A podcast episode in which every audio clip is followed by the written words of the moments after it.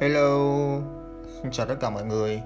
Mình là Tuấn Anh và hiện tại mình đang là một chuyên viên tư vấn và giáo dục hướng nghiệp. Thì bình thường hàng ngày mình có viết blog ở trên blog của mình anhtuanle com á.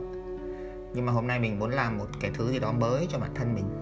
Nhân dịp đang ở nhà do bị dịch bệnh thì mình quyết định làm cái ờ, podcast này để thu lại cái giọng của mình và chia sẻ cho mọi người dưới dạng giọng nói ra bình thường mình cũng thích viết hơn là thích nói, Nhưng mà lần này cứ thử một cái gì đó mới thử xem sao.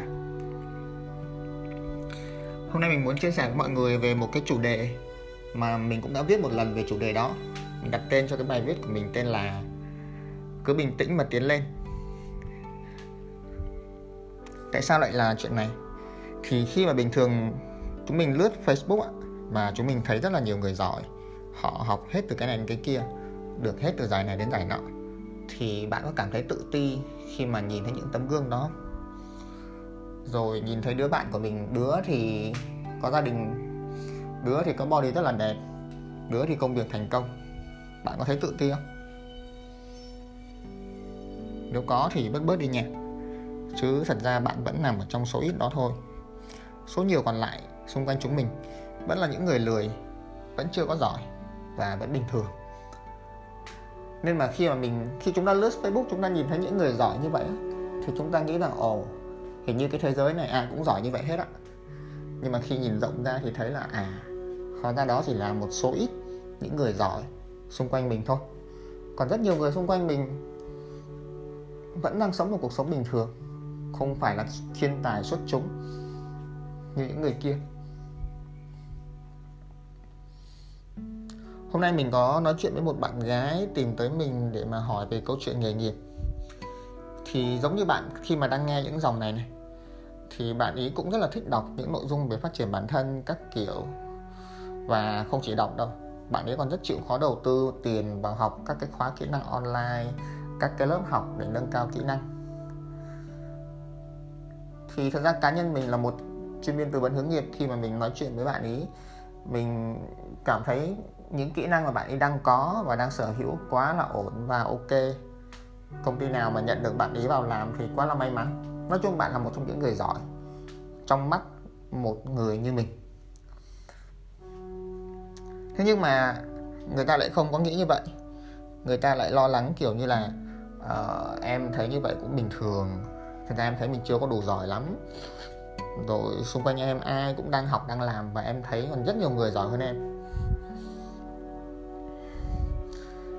Và mình nhận ra là à cô gái này rất là giống kha khá các bạn trẻ. Hay lo nghĩ mà mình thường gặp trong cái thời gian gần đây trong phòng tư vấn hướng nghiệp. Điều mà các bạn hay lo nghĩ ở đây là các bạn nghĩ rằng tất tần tật mọi người trên thế giới này, trên cái quả đất này, ai ai cũng học hành rất là chăm chỉ và rất giỏi. Như vậy để so sánh với bản thân mình thì bạn sẽ thấy là bạn học chưa đủ, bạn làm chưa đủ bạn chưa bao giờ thấy mình đủ giỏi cả. Nhưng mà thực tế thì nó có như vậy đâu. Mình cam đoan với mọi người luôn á. Từ tư cách là một người tư vấn hướng nghiệp và làm việc với rất nhiều các bạn học sinh sinh viên về việc phát triển bản thân, mình nhận ra là cái số lượng người mà đang đầu tư cho cái việc phát triển bản thân để cải thiện kỹ năng của họ, nó không nhiều. Đặc biệt là không nhiều so với số lượng những người đang vô tư ăn chơi, nhảy múa, lười biếng mỗi ngày. Cái tâm lý chung của những người đọc và học về các cái sách rồi các cái video về phát triển bản thân đó, đó là thấy những kiến thức của mình học rất là hay. Hay như thế này mà lại còn miễn phí ở trên mạng nữa. Thì chắc chắn là cũng sẽ có rất nhiều người đang dành thời gian học như mình. Mà nhiều người đang học như vậy thì tức là mình cũng chỉ là một trong số nhiều người đó thì mình không có gì đặc biệt cả. Nhưng mà mình xin nhắc lại cái câu nói của mình ở đầu câu á đó là bạn vẫn là một trong số ít những người đang dành thời gian để phát triển bản thân thôi. Còn ở bên ngoài kia, có rất nhiều người không làm điều đó.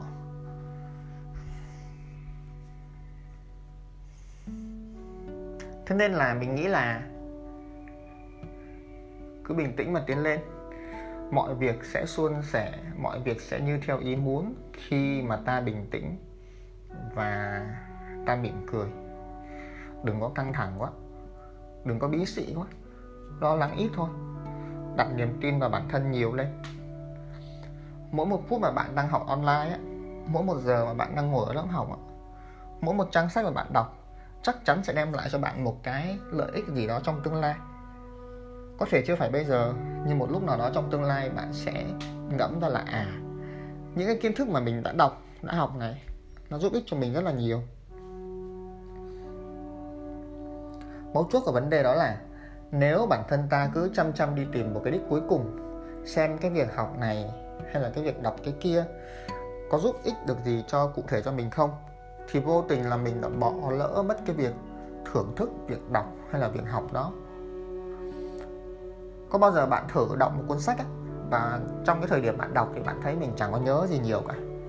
Nhưng mà bỗng nhiên đến một hôm mình đi trò chuyện với một người và mình bỗng nhiên mình trích dẫn một câu trong cuốn sách đó và mình mới à mình nhận ra là ồ oh, hóa ra mình cũng nhớ những nội dung trong cuốn sách đấy chứ.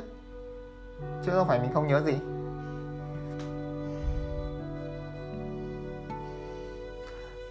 Mọi người mà tìm hiểu về Steve Jobs thì mọi người sẽ biết cái câu chuyện đầu tiên mà Steve Jobs giới thiệu trong diễn văn của mình.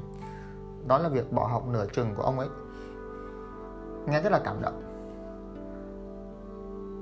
ông ấy bỏ học không phải vì lười biếng, mà là vì cảm thấy buồn và xấu hổ.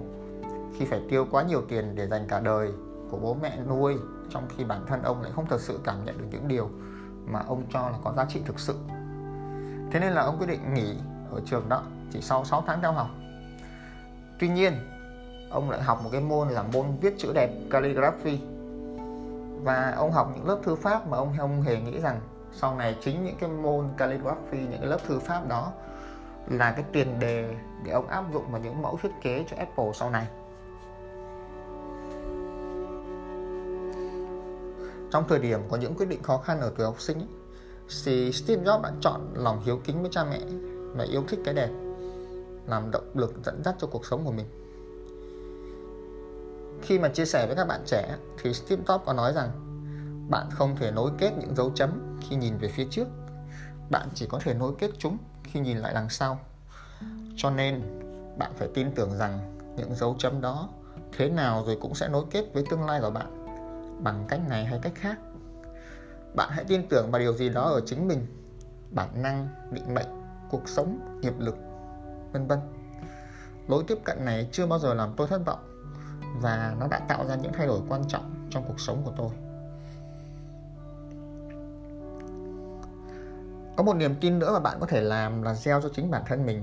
Đó là mỗi một chữ mà bạn đang nghe mỗi một từ mà bạn đang đọc là bạn đang bước xa hơn một bước so với người không được nghe không được đọc nó. Ừ thì cuộc sống không nên là một cuộc đua căng thẳng. Nhưng nghĩ về việc đua tranh nhẹ nhàng một tí thì cũng hay mà đúng không? Có người cho rằng á, phải vững lý thuyết rồi nghiên cứu sâu rồi phải làm thật nhiều. Người khác thì lại nghĩ rằng lý thuyết suông thôi là không đủ, phải thực chiến nhiều lên. Cá nhân mình thì cho rằng phải cân bằng được cả hai cái này. Hai cái này nó dính liền với nhau lắm. Cái này tốt thì cái kia tốt. Bây giờ tập trung vào cái này, rồi muốn vững thì cũng phải quay lại cái kia. Bạn có thể là tiếp người đọc rất kỹ 10 cuốn sách rồi mới ra ý tưởng để làm, hoặc bạn có thể giống mình đọc 3 trang đã nghĩ ra 10 ý tưởng bắt tay vào làm. Cái nào cũng được hết á. Không có vấn đề gì cả. Bản thân mỗi người chúng mình á, có rất nhiều nỗi sợ. Mình sợ thất bại này mình sợ bị từ chối mình sợ sự thua cuộc mình sợ phải bắt đầu từ đầu. Ừ thì nỗi sợ nó vẫn ở đó. Nhưng mà nếu bạn đang tiến bộ mỗi ngày thì có cái gì đến với bạn mà bạn không có thể chống đỡ được chứ?